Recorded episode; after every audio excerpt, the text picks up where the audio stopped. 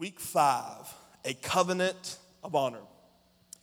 It would take way too much time to give you an entire recap of the entire story of David. I was talking to my mom last week because she was in the hospital this week, and thank you for your prayers again. But we were talking, and she said, How many more chapters you got in the story of David? About four or five. I said, No, we got about 38 more chapters, mom.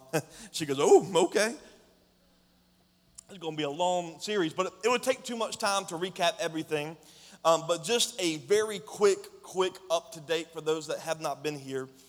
Um, we started out in the story in 1 Samuel that the first king of Israel was this guy named Saul. And Saul was found continually disobedient to God. God placed him as king, and because of his disobedience, God said, I'm sorry I ever put you as the king. So now we got to find someone else. So God spoke to this prophet named Samuel, and he says, Samuel, I want you to go to, to, to Bethlehem, and I want you to talk to this guy named Jesse. And Jesse's got some sons, and one of those sons is going to be the future king. I want you to go there, and I want you to anoint him. And when Samuel got to Jesse, he looked at all these sons because they were all beautiful, fit, warrior like guys that were fit to be king king in the eyes of men, but God said, Samuel, I don't want you to look at the outside, I want you to look at the inside. And once they look through all the sons, they get this guy named David from, from the shepherd fields, and he is anointed as king. And we talked about how anointing is not automatic. You are anointed to do something, but that doesn't mean you automatically walk into the calling. You've got to be faithful with some things. David was faithful. He was a faithful shepherd. He was, a, he was faithful in practicing his skill as a harp player, a musician. He was faithful in the small things. He was faithful whenever his dad said do something, he did it. Whenever his job called for something, he did it. He learned how to fight being a shepherd because lions and bears would come and they would try to eat the sheep, and David learned how to grab them by the jaw by his hand and beat them down. I mean, this dude could fight a bear with his bare hands. He was faithful and learning in eventually um, he, finds uh, favor with the king saul because king saul god the favor of god left him and saul was tormented by the spirit the Bible actually says God sent him a tormenting spirit. And next week, we're going to talk about what exactly that means because it's kind of this weird thing. Well, why would God send a tormenting spirit? Well, we're going to dive into that next week, and it's going to be really good. But it says God sent him a tormenting spirit, and the only thing that could calm the spirit was music. So Saul says, I need the best musician. And because of David's faithfulness, he got the call. So he comes and he plays for Saul. And every time David played, the spirit would calm down. And Saul began to love David, and Saul began to find favor with David. Well, eventually there's this big battle and wars going throughout the entire book and really throughout most of the Bible between the Philistines and the Israelites. And Saul is leading the Israelites, and all of a sudden the Philistines come up, and there's this huge, big giant named Goliath, and he starts taunting the Israelites. Y'all ain't got nothing, y'all too weak. And Saul gets scared, and the army gets scared. Well, one day Jesse calls up David, David and says, David, your brothers are on the front line. They're about to fight a battle. They hungry. Can you send them some food? So even though David knew his brothers didn't like him, he didn't say, No, they don't like me. No, I'm not going to do that. He said, All right. So he was faithful and he goes to the front lines. And because he was at the front lines giving bread, he heard these lies and he looks at Saul and he says, Dude, why y'all letting, why y'all letting these lies taunt you? Why are we even allowing this dude to talk? Let me fight him. And there was a whole conversation, but basically David fights Goliath and he kills him. He throws, some sto- he throws a stone at his head, makes him stumble, takes the sword out of Goliath's sheath, eh, sheath and cuts Goliath's head off. And the reward for that, which we will get into more next week, the reward was that David got free taxes and David got a wife. Amen. It was a good deal. so David wins this battle, and King Saul was so pleased at David's faithfulness and his skill and all these things that he says, Hey, send for Jesse. I want to talk to this dude. And then he says, I want David to live in the palace. Saul loves David. Well, one day, Saul and David are in the streets, and all these women start coming and start singing. And they're saying, Oh, we love Saul. You've killed thousands. And we love David. He killed ten thousands. And instead of Saul finding joy in the praises of this dude that he allowed to get this promotion, Saul gets jealous because someone is getting more praise than him. And the same man who loved this kid moved him into the palace. This poor, dirty shepherd boy that all he knew how to do was take care of sheep and fight bears, he's jealous of him because of what he allowed him to get. And he gets so jealous that one day that tormenting spirit came and David started playing just like he always did. And then this time, instead of Saul being like, oh, thank God for the harp player, he gets a spear and throws it at David and tries to kill him. And David escapes twice. This dude is, like bipolar to the max. He can't make up his mind. One moment he loves David, one moment he doesn't. It's almost like women. Can all the men say amen? yeah, y'all, y'all didn't say anything because y'all know y'all get in trouble. just, I'm just kidding. I love y'all. Saul gets jealous and he starts trying to kill him. And one day, jealousy changed Saul. So we're going to pick up where we left off in 1 Samuel 18. We read about his jealousy, and while David was playing the harp, he tries to kill him. Let's read it. 1 Samuel 18, verses 12 through 16. Saul wasn't afraid of David, for the Lord was with David and had turned away from Saul. Finally, Saul sent him away, appointing him commander over a thousand men, and David faithfully led his troops into battle. Now, we talked about this last week. Saul was trying to send him away, not because he wanted to give him promotion, but because he was hoping that if he sent David into another battle, what would happen to David? He'd get killed. He, he, was, he was trying to, to kind of play the cards to his favor. Verse 14 David continued to succeed in everything he did. Why? The Lord was with him. When Saul recognized this, he became even more afraid of him. But all Israel and Judah loved David because he was so successful at leading his troops into battle. Notice why Saul was afraid. Saul was not afraid of David because he had proved to be a great leader. He was not afraid of David because he had proved to be a great warrior. David, Saul knew about these attributes of David the whole time. He moved him into the castle, into the palace, because he saw that he was a great fighter and he was, he was good at everything he did. But if we read the scripture in verse 12, it says, Saul was afraid of David because the Lord was with David. It wasn't his skills, it wasn't his attributes, it wasn't that he was seeking God, it had nothing to do with David. Saul was scared of David because he recognized something God is with that man. Saul was afraid of what he saw. God has favor on this dude, and I know, even though I've been disobedient to God, anyone who has that kind of favor is unstoppable. Therefore, I'm afraid. And I'm backing up, I'm sending him away. I am afraid because he's got the favor of God. Proverbs 9:10. Fear of the Lord is the foundation of wisdom. Knowledge of the Holy One results in good judgment. Saul had a wisdom. If God's with you, you're stronger. If God's with you, you are unstoppable. The problem was not that Saul did not have wisdom, it's how Saul responded to that wisdom. Because in wisdom, he understood that, that, that, that, he had a fear of God. Oh my gosh, God has got his hand on this dude. I can't stop him. He may overthrow me one day. He had the wisdom, he was fearing the Lord, but his response was evil. Instead of blessing him, instead of pouring into him, instead of trying to push him forward because he had favor, what he tried to do was take him out what you do with the foundation, what, what do you do with the foundation of wisdom of having fear of the Lord? Because there's so many of us that have what we call fear of God. We have the wisdom, but we don't do anything right in our lives and we don't respond with it. We have this fear that, oh, God is, is loving and God is all knowing and, and God's going to let people, some people join in heaven and some people won't. They'll, they'll, they'll be in hell because of, uh, of sin and accepting Him as, we, we, we get that. Yet our lifestyle shows that we really have no fear of Him. And maybe you do. Maybe you do have this awe inspiring, wow, God is all powerful. But do you fear Him to the point that every single decision you make is out of fear of the Lord? Fear of not having favor on your life because God says this is how it is.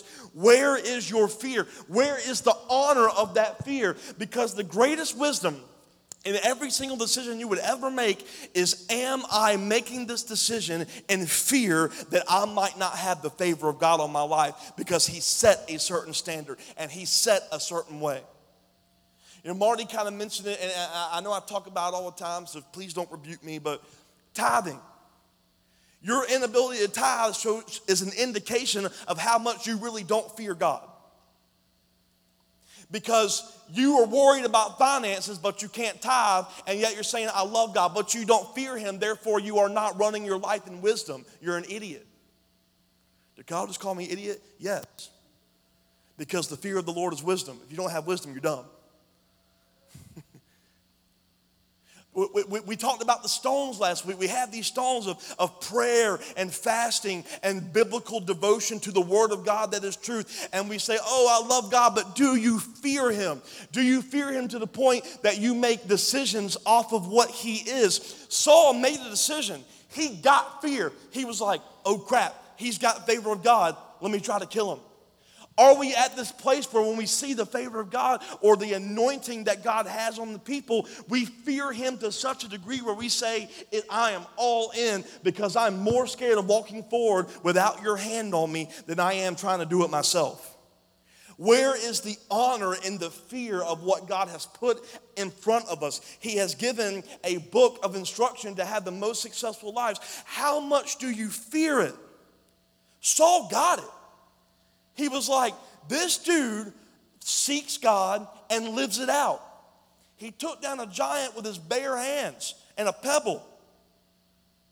He took his own sword that David probably couldn't half lift and chopped the dude's head off. And no matter what Saul did, the people kept praising David.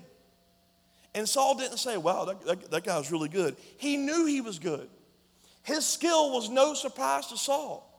What Saul finally had a revelation of was this that dude has got the favor of God. And I am scared of that. Where's our fear of God anymore?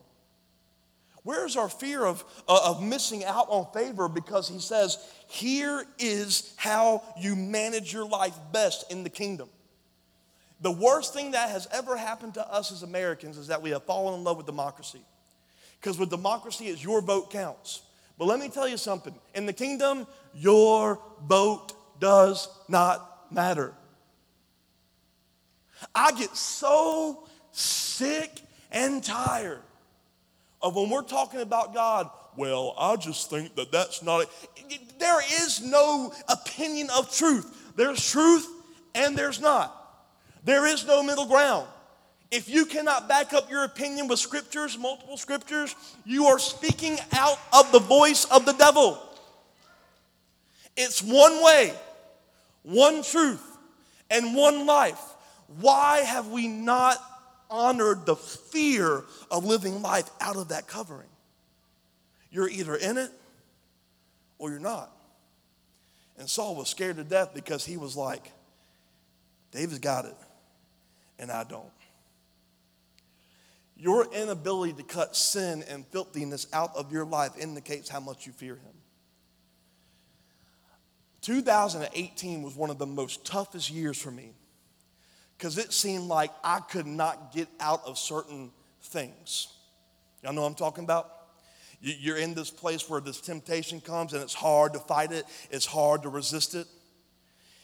And what finally got my breakthrough with all the things coming against me was simply this Kyle, do you really fear God? And when that question started coming to my, my mind, I was like, Oh my gosh, I don't. Where is my love for Him? Why have I fallen out of love with Jesus? There's got to come a point where we honor the fear uh, uh, uh, of how great God is so much that we make some tough decisions. We're either in or we're out. We're either under Him or we're not. And if we're not under the covering of God and we're not under the favor of God, then you either make changes or you stay out. Because God's jealous. The Bible says He is a jealous God.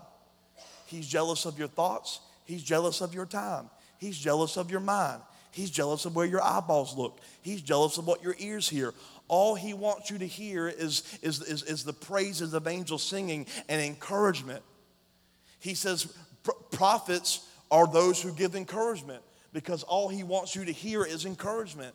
Yet we give our ear to gossip. Do you fear God so much that you get out of that? Do you fear God so much that you won't look at that thing on the TV? Do you fear God so much that you say, I'm no longer going to paint a gray area based off of my opinion? I'm all in. Are we going to get to this place in our kids' life where we stop letting our children look at things on TV because, oh, they're pretty and that's a pretty story, when in fact you're exposing your kids to sorcery? But, but, but, but then we get in all our American thing and, and we go, oh, well, it's okay because it's just fairy tale. But your kids are not smart enough yet or they don't have the discernment yet to, to, to separate it. Do you fear God in those decisions? Do you fear God in everything you do? You know, I see the attendance, and it actually encourages me that it's getting a little, a little tighter. Because I would rather build a family who sets a standard that we're not moving from than making the standard gray to attract crowds. I am not scared to say certain things in this pulpit because I fear God more than your opinion. I fear God more than you complaining that we're not having like a certain amount of time in the service so you can plan your day to go eat. The disciples literally sat at the feet of Jesus for hours. And when Kyle preaches past 35 minutes, I get complaints. Shut up, you're not hungry. Or maybe I'm just boring. It could go either way. And, uh, and some of this, I'm joking a little bit. I'm trying to get y'all to laugh, but there, there's, there's, there is a degree of we've got to set a standard. We've got to set a standard in our lifestyle. Are we for him or are we in, Are we, in, are we in this or are we not? How much do we fear him? How much do we fear being out of this covering? And how much do we fear him to the point where we say, yeah, I'm, I'm, I'm, in, I'm in that game? Romans 8:31 says, "What shall we say about such wonderful things as these? If God is for us, who can ever be against us?" God is for you. And if God's for you, no one can be against you. But that does not come easily just with grace. Let me paint a clear picture of what grace does. Grace gives you access it does not excuse you for your opinion of sin. Grace has nothing to do with saying you can live like you want because Jesus loves you. Grace says, because I have loved you with my grace, you can access me even though you never deserved it. Grace says you get to join me even though you're not worthy to sit at my table. But every disciple, and this man David had the very same thing in common, they left everything and this has got to be the standard of relentless church. We are a relentless people who set the standard that we are willing to leave everything behind in the pursuit of God. I don't know about you, but that's where I want to go. And I'm not ashamed to say it. I'm bold enough to say we've got to set the standard. We have got to start saying we are no longer going to accept anything less than the fear of God in our lives. That this is what God says, this is where we're going. We're not going to build something to appease to people. We're not going to build something that gets people to say, I had a nice time at church. No, you should leave flipping offended. You should leave thinking, wow, Kyle's a jerk, but I've got to change some things. Like the biggest praise, if like when we're done with the service, please, I hope someone comes up to me and says, dude, you're a jerk, but thank you. I hope I get that tonight. Because there's got to be a time, I know Devin will give that to me, but we, we got we to get to a place where we set the standard. How did David get that favor? How did David live out this truth if God's for us, who can be against us? We can find it in Matthew 22 37. Jesus replied, You must Lord the God, you must, you must love the Lord your God with all your heart, all your soul, all your mind. This is the first and greatest commandment. A second is equally important love your neighbor as yourself. The entire law and all the demands of the prophets are based on these two commandments love the Lord God with all your heart, all your soul, all your mind, and love your neighbor as yourself. The level of favor in the form of God being for you hinges on not just falling in love with the idea of God, but fearing God so much that you love Him with your mind. That every time a thought comes in that is opposite of God, you don't sit and ponder on it, you get it out. Anything that you give ear or eye to that makes you start to think anything less of God, you get it out. Anything that you have allowed in your life to take the place of Him getting glory, you get it out. It's setting a standard to say, I'm going to honor this covenant that God made with me. He told me to sacrifice everything, bear the cross, and follow Him. I'm either going to do it or I'm not. And I fear Him so great that I'm going to get in this favor by getting all this junk out my mind and running for Him. Am I talking to anybody? Understanding I can't just do the things anymore that makes me laugh or makes me feel good. Sometimes we got to understand that our calling as people of God is sometimes going to be absolutely miserable. But you delight in the joy set before you, not in the crux of the moment. Because sometimes the biggest things that are going walking into joy is you've got to be miserable in a transition. And that's hard to swallow because we don't like being miserable. And I guarantee you, most believers, every time we fall to sin, is we get miserable, so we don't depend on God anymore, and we compromise. Because we want that feeling of, oh, I'm accepted. I'm accepted by this man. I'm accepted by this woman. I'm accepted by this feeling. I'm accepted by this drink. We always compromise because God being for me is not enough.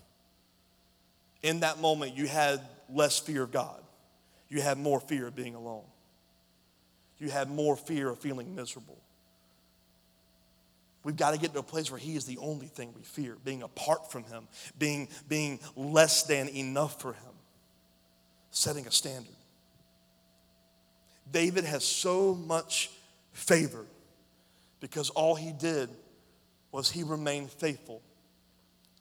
The dude Saul got so jealous of his success that he throws a spear at him twice and tries to kill him. And in that moment, David was not the typical American. He didn't say, Well, he's trying to take me out, so I'm going to leave, and I'm going to rebel, and I'm going to talk bad about him, and I'm going to find reasons why I shouldn't be here, and I'm going to do this, I'm going to do that. You know what David did? David said, God's placed me here, and I'm going to honor this covenant. You tried to kill me, but I'm still your servant. David got it. He said, do I fear Saul trying to kill me? Or do I fear not having your favor, God?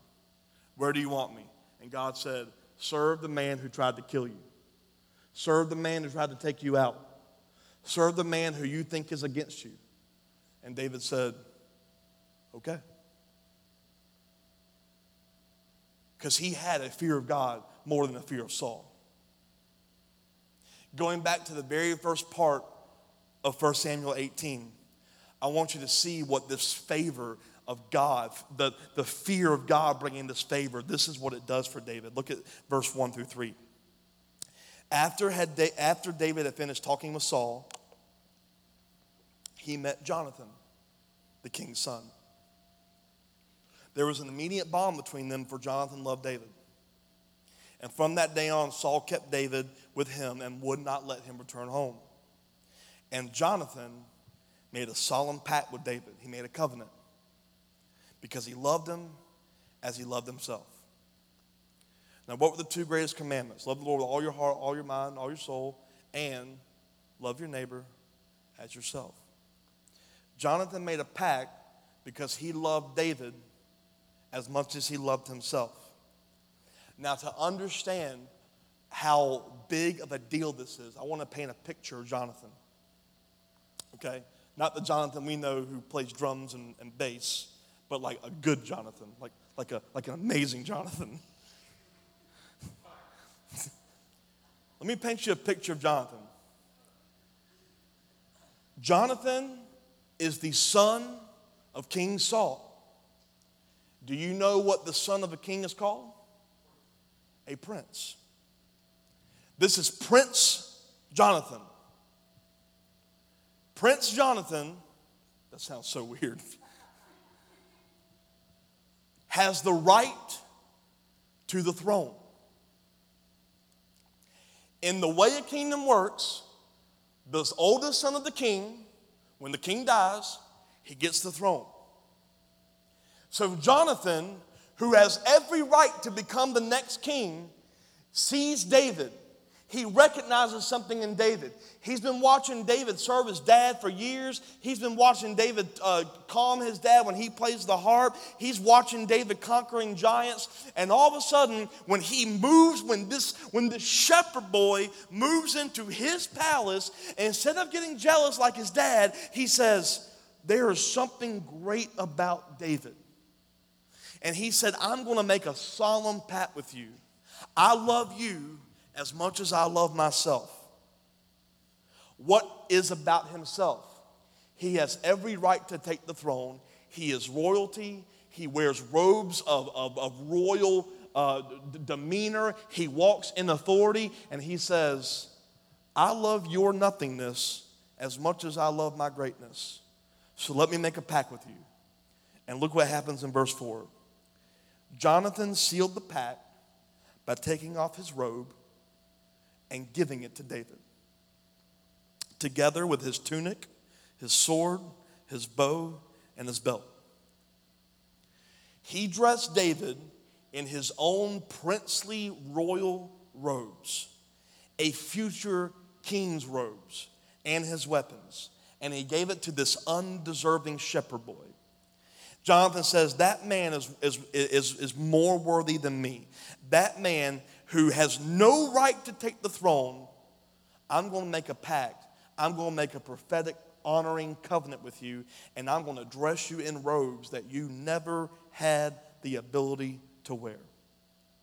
In other words, Jonathan recognized that this boy who just moved into my house is going to take the throne that I deserve, and I'm totally okay with it. Well, Kyle, why do you think Jonathan thinks of David as kingly? We got to look at what Jo- Jonathan's robes meant. Because as a prince, they weren't just any robes. Wherever he walked in the streets, when people saw that robe coming, they didn't have to see Jonathan's face. When they saw the robes, when they saw what he wore, they saw authority. They bowed to it, they submitted to it. When he wore that robe, the privileges and authority of royalty were on him. And when he dressed David in it, they didn't have to see if it was David or Jonathan. When he walked into the room with the robes, every bit of authority that he ever needed was on him. He didn't have to earn anything else at that point. He was dressed in what he was destined to be. Now, in the last series, The Worshiping Church, I talked to you about there was one man once a year that got to enter into the presence of God. That man was the high priest. And we know now that Jesus is now our high priest. What's interesting about that high priest, and I encourage you, if you don't remember the message, go listen to it. There were certain things that he had to put on to make himself worthy of getting in the presence.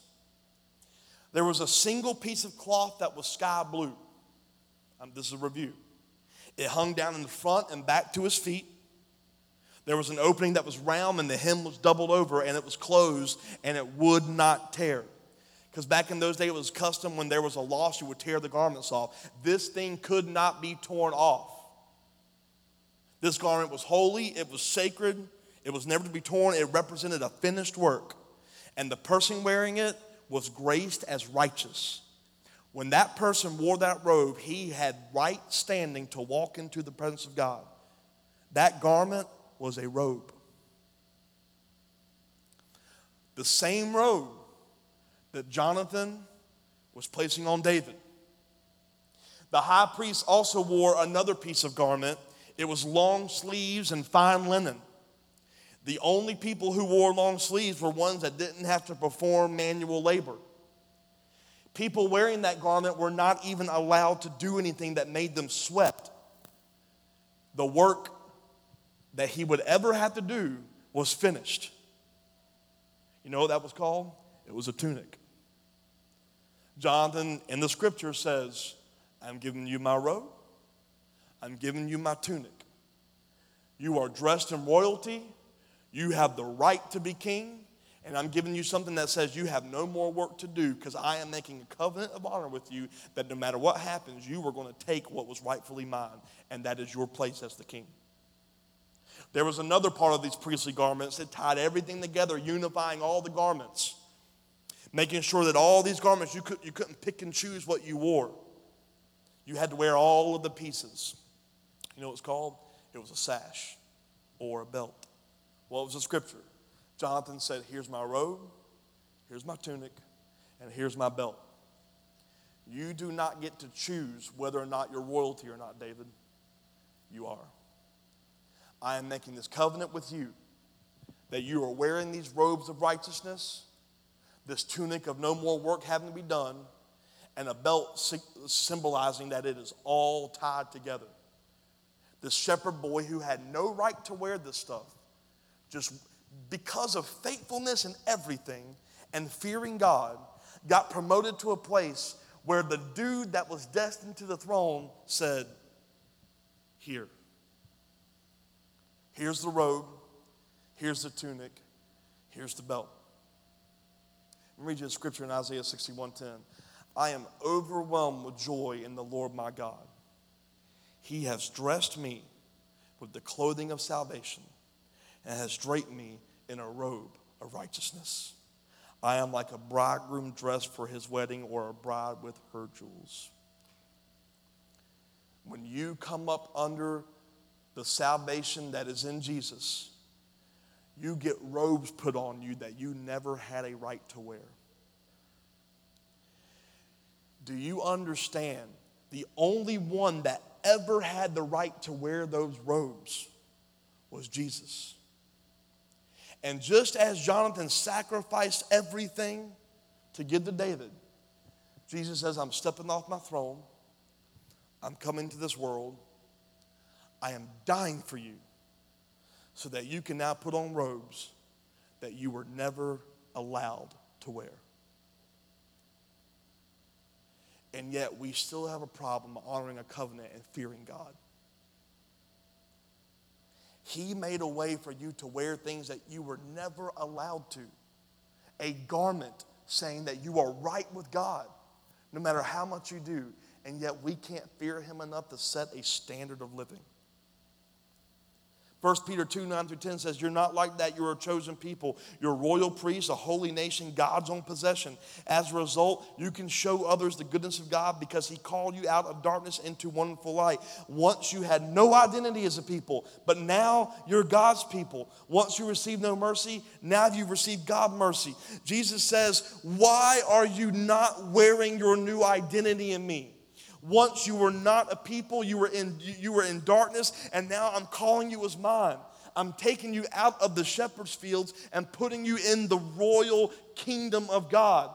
All I'm asking, let me put my favor on you so you can do amazing things. Jesus says, You're going to do things that I never could do. He says, All I want for you is to have favor. But the way you get favor is you've got to fear me above everything.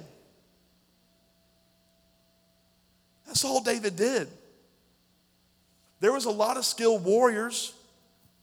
There was probably a lot of good shepherds.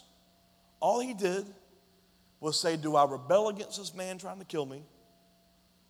Or do I serve him? Because I fear God more than that man. When was the last time you honored someone that did you wrong? And you justify the fact that you've never honored them because of what they did to you because you fear your pride more than you fear God. If God is for me, who can be against me? If God's for you, do you think saying, I forgive you, or not saying it is going to somehow protect you more than God? That's what we do. Things are done to us, and we won't forgive, and we hold bitterness, and we put up a wall, and we won't let people in, and we think that we're actually doing ourselves justice. And God says, Love them as yourself, forgive them, I've got you but we don't really fear that. because we want everything in our hand. We, we make this honoring covenant with God, saying, God, I love you. I'm accepting you as mine. I'm living for you. But we live a life that is totally opposite of that divine covenant that we made. And you're wondering why things are falling apart? You're wondering why we're not seeing favor? You're wondering why the city is so full of sin? I mean, I, I was with um, my brother last night. We were having some um, boneless wings down at Wild Wings and downtown, and we were sitting out there and we were just kind of watching, and we were having a conversation like, man, all these people enjoy and find joy in all this sinful activity. But is it really different from the church? Because we come here, we hear a sermon, but most of us go home and we don't do a thing. We don't live any way like it. We, we dress in filth, we dress in obscurity. We're having arguments about abortions and, and homosexuality and alcohol and, and all these things. And God simply says this fear me and do what I say. Maybe we should stop fighting issues. Maybe we should stop, stop trying to prove a point of our opinion and just start living up under exactly what he calls you to do. The best thing you can do is not prove his point. The way you prove his point is you live his point. You can be the most intellectual, smart guy and say whatever you want. But if all they see is hypocrite, they're never going to receive truth. How did they receive truth with Jesus? They couldn't argue about anything he did because he was perfect. They, they even tried, they're like, man, what you got? You, I mean, I mean you, you're fake, you're not doing anything. And he's like, all right, well, dead man, get out of the grave. Done. Can't, oh, oh the, the, this, this paralyzed person, oh, stand up. He lived it. But we still live paralyzed in our sin. We still live blinded by all this stuff we're surrounding ourselves with because we won't fear God enough to set a standard. Can we be a church that sets a standard? Can we, can we be a church that sets a standard? Because this is where churches miss it. You got some churches that set no standard and grace everything. And then you have churches over here who set a very biblical standard, but they do it without love. I want to be the church that sets a very high standard of this is how much we fear God. But if you're not there, we love you so much that we're not going to separate from you. We're going to embrace you and we're going to break bread with you and we're going to get to know you and we are going to pour out wisdom and you are going to, your, your lifestyle is going to change, not because of what you hear in a sermon, but because of the love of this family.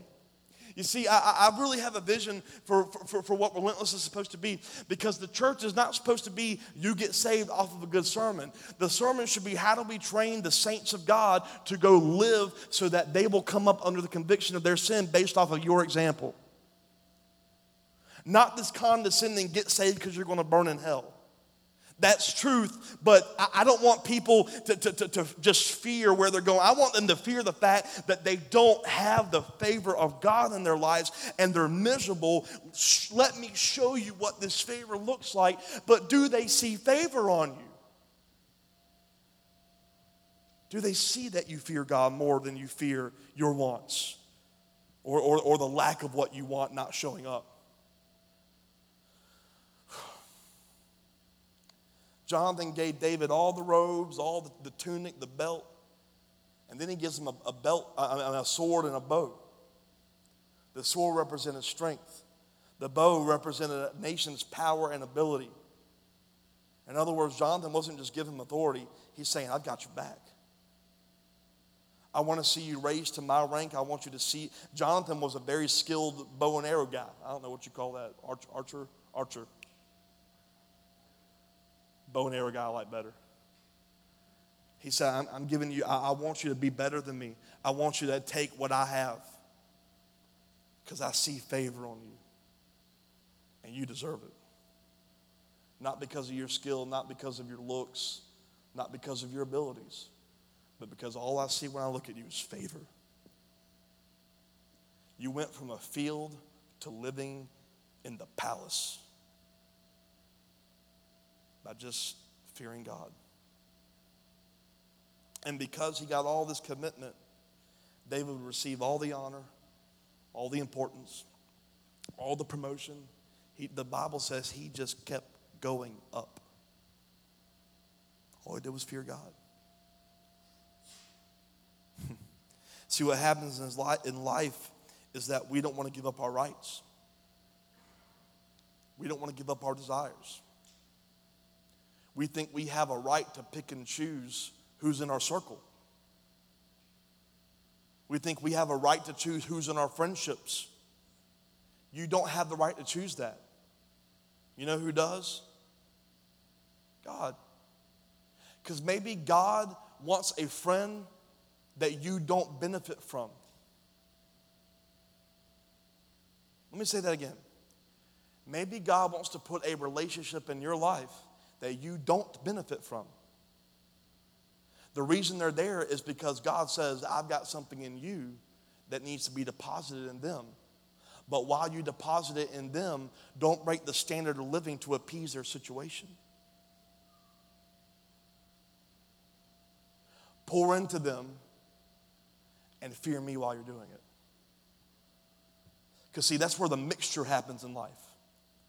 We recognize God has sent someone that does not live for him in my life, and we there's this line of standard, and we want to we want to give, and we want to give, and we want to pour, and then when we see it's not working, what we start doing is we go, well, I'll, I'll come with you this time because I want to be light in darkness. I'll, I'll, I'll do this one thing this time so that I can show you the love of God.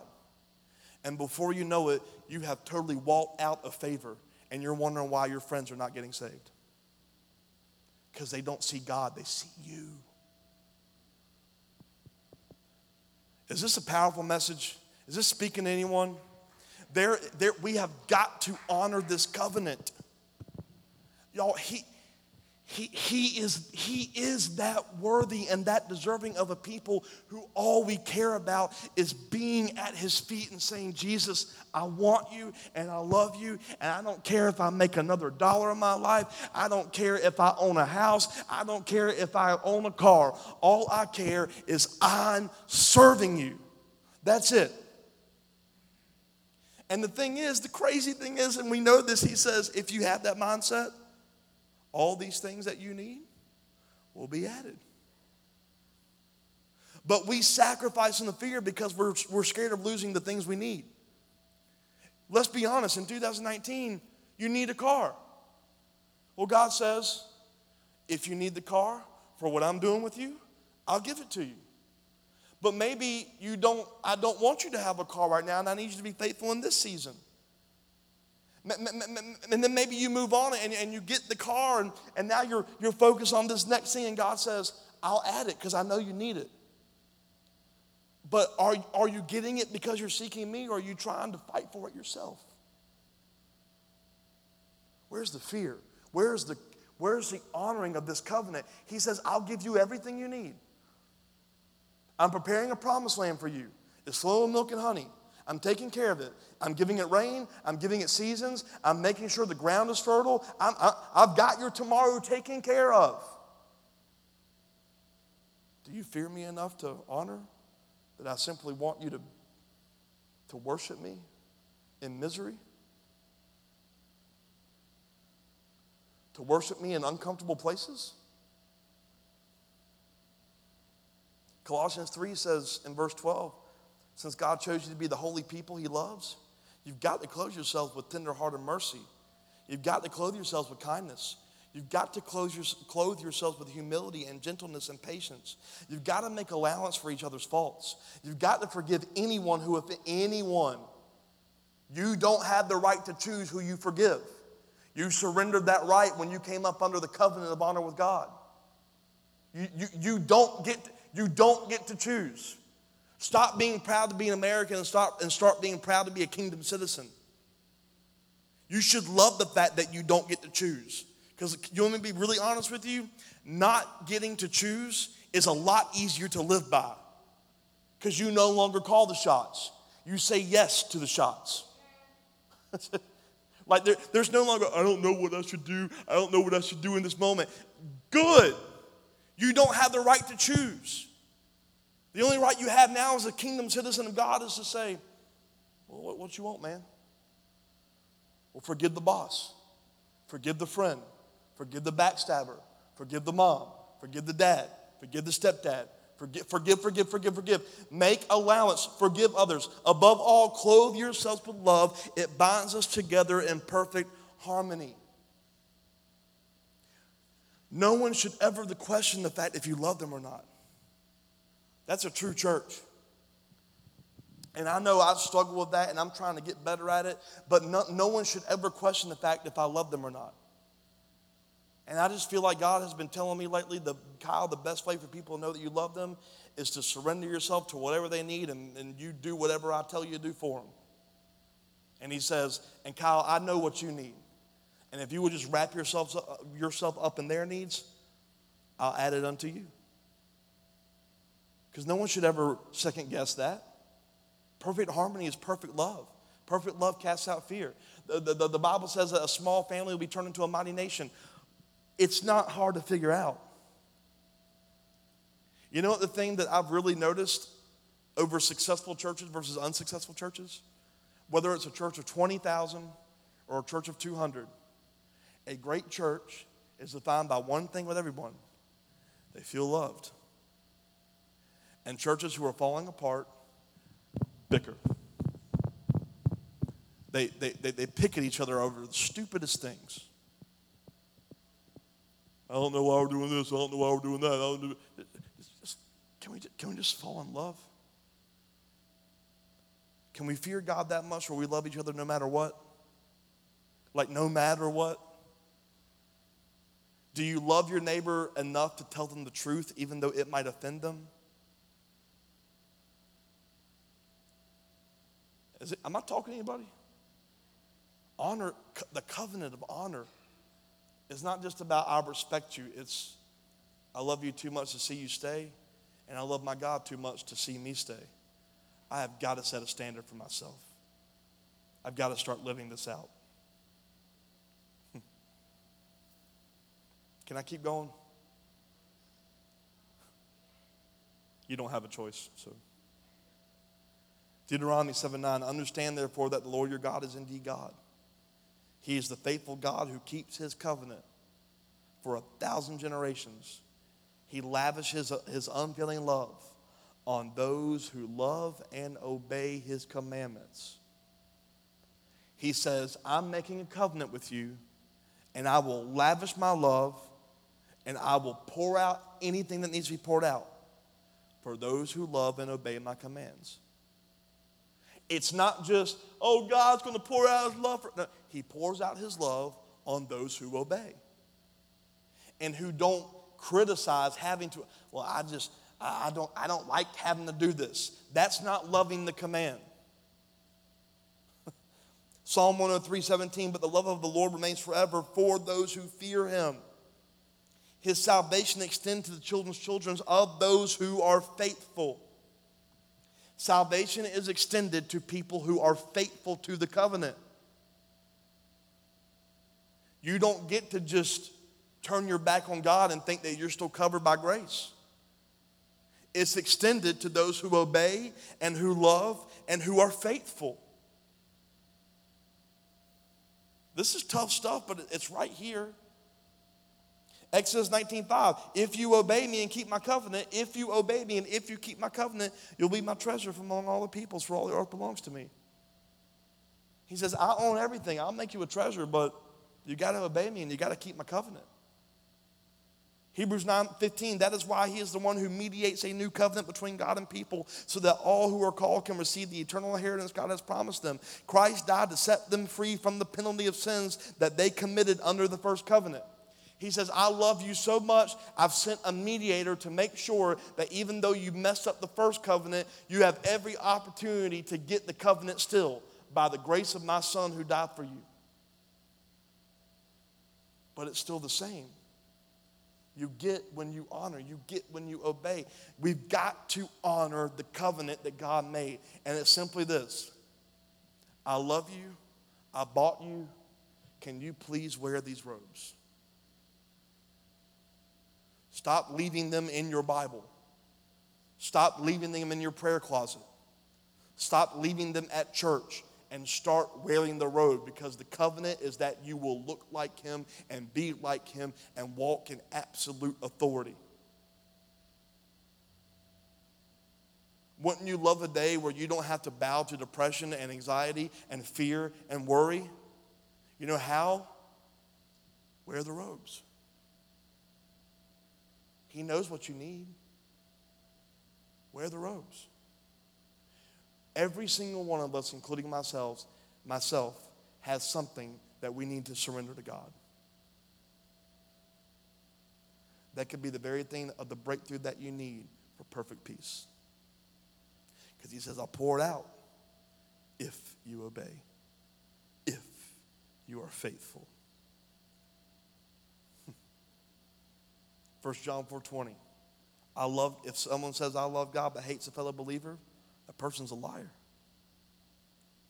If we don't love people we can see, how can we love God whom we can't see? God, God says, How can you love me and hate that person? Leviticus 19:18, don't seek revenge or bear a grudge against a fellow Israelite, Tyler, but love your neighbor as yourself.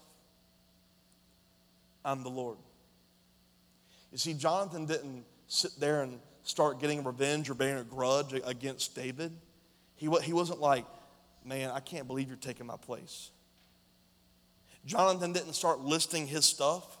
Well, I've served my dad, the king, and I grew up under his house, and I obeyed this, and I did that. He didn't start bearing a grudge because he saw David have promotion. He simply said, man, dude, you've got, you've got favor here. He delighted in another man's promotion. You know how we're going to create true intimacy within the church of God? Delight in each other's promotion.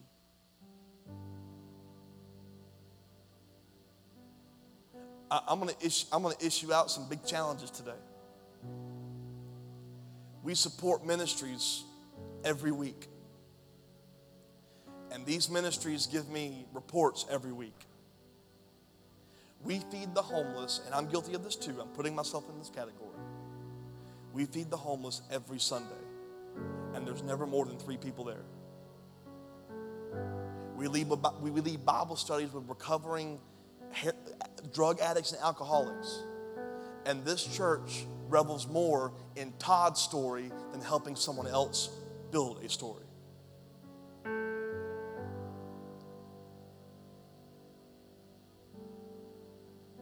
We talk about going in the streets and no one shows up for street teams. It's me too. Because I like to say, well, I've had a long week and I've been working on the pooler build and I've been doing this, I've been doing that. And God today, I was just sitting and God's like, what right do you have? What right do you have to skip out anything I've called you to do? Now, I'm not saying everyone's called to all these things. I'm not, I'm not saying that. But I am saying you are called more than just the thing that brings you money. And you are called more than just come to a service. Clothe yourself in the robe of righteousness, righteousness and find out where you're supposed to walk into. Because you're supposed to start walking somewhere. Maybe it's you're serving in a ministry in this church. Maybe it's you're volunteering and outreach. Maybe you've got to get to teach Bible study and it's time to do it. Maybe you have a passion for prayer and it's time for you to stop waiting for the church to have a prayer service and start saying, hey, can we just like get together at my house and pray? Like we've got to become a people who are saying, man, like I fear God more than than than, wait, than waiting on relentless to organize it. Because here's the thing, like relentless is not Kyle and the leaders. Relentless is us. If there's a lack and you see it, I guarantee you it's because you see something someone else doesn't, and God's waiting for you to speak it. Because if we're all called to be joined together, you see stuff that I can't see. And while some of you may be complaining about me, trust me, I see stuff that you don't see that I'm making sure you never see. We're all, we're all in this together. When are we going to start honoring this covenant and say, man, I fear God more than I fear losing my spare time? I fear God more than I fear losing me time. I just want to jump in this thing. Some of you, your biggest breakthrough will be pouring into someone else's ministry, someone else's calling, someone else's passion. That's what Jonathan did. He's like, hey, David, here's everything I have here. And some of us are stuck. You're saying, God, get me out, God, get me out, God, promote me, God, promote me. And God's like, I'm waiting for you to help someone else's promotion.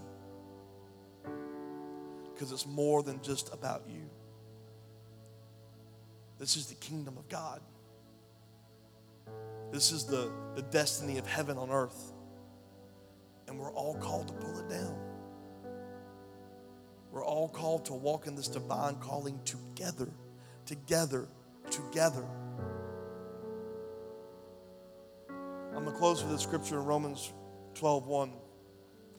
So, dear brothers and sisters, I plead with you give your bodies to God because of all He's done for you. Let them be a living and holy sacrifice, the kind He's going to find acceptable. This is truly the way to worship Him. The best way we can honor God's covenant of grace and love and sacrifice and mercy in His blood is one thing sacrifice everything and worship Him. Fear Him enough where you say, I know that I'm not going to be able to go forward without you, God.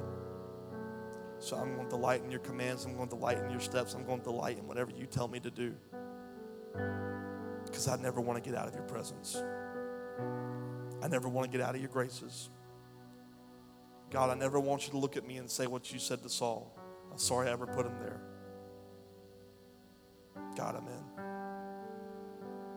I'm honoring this covenant.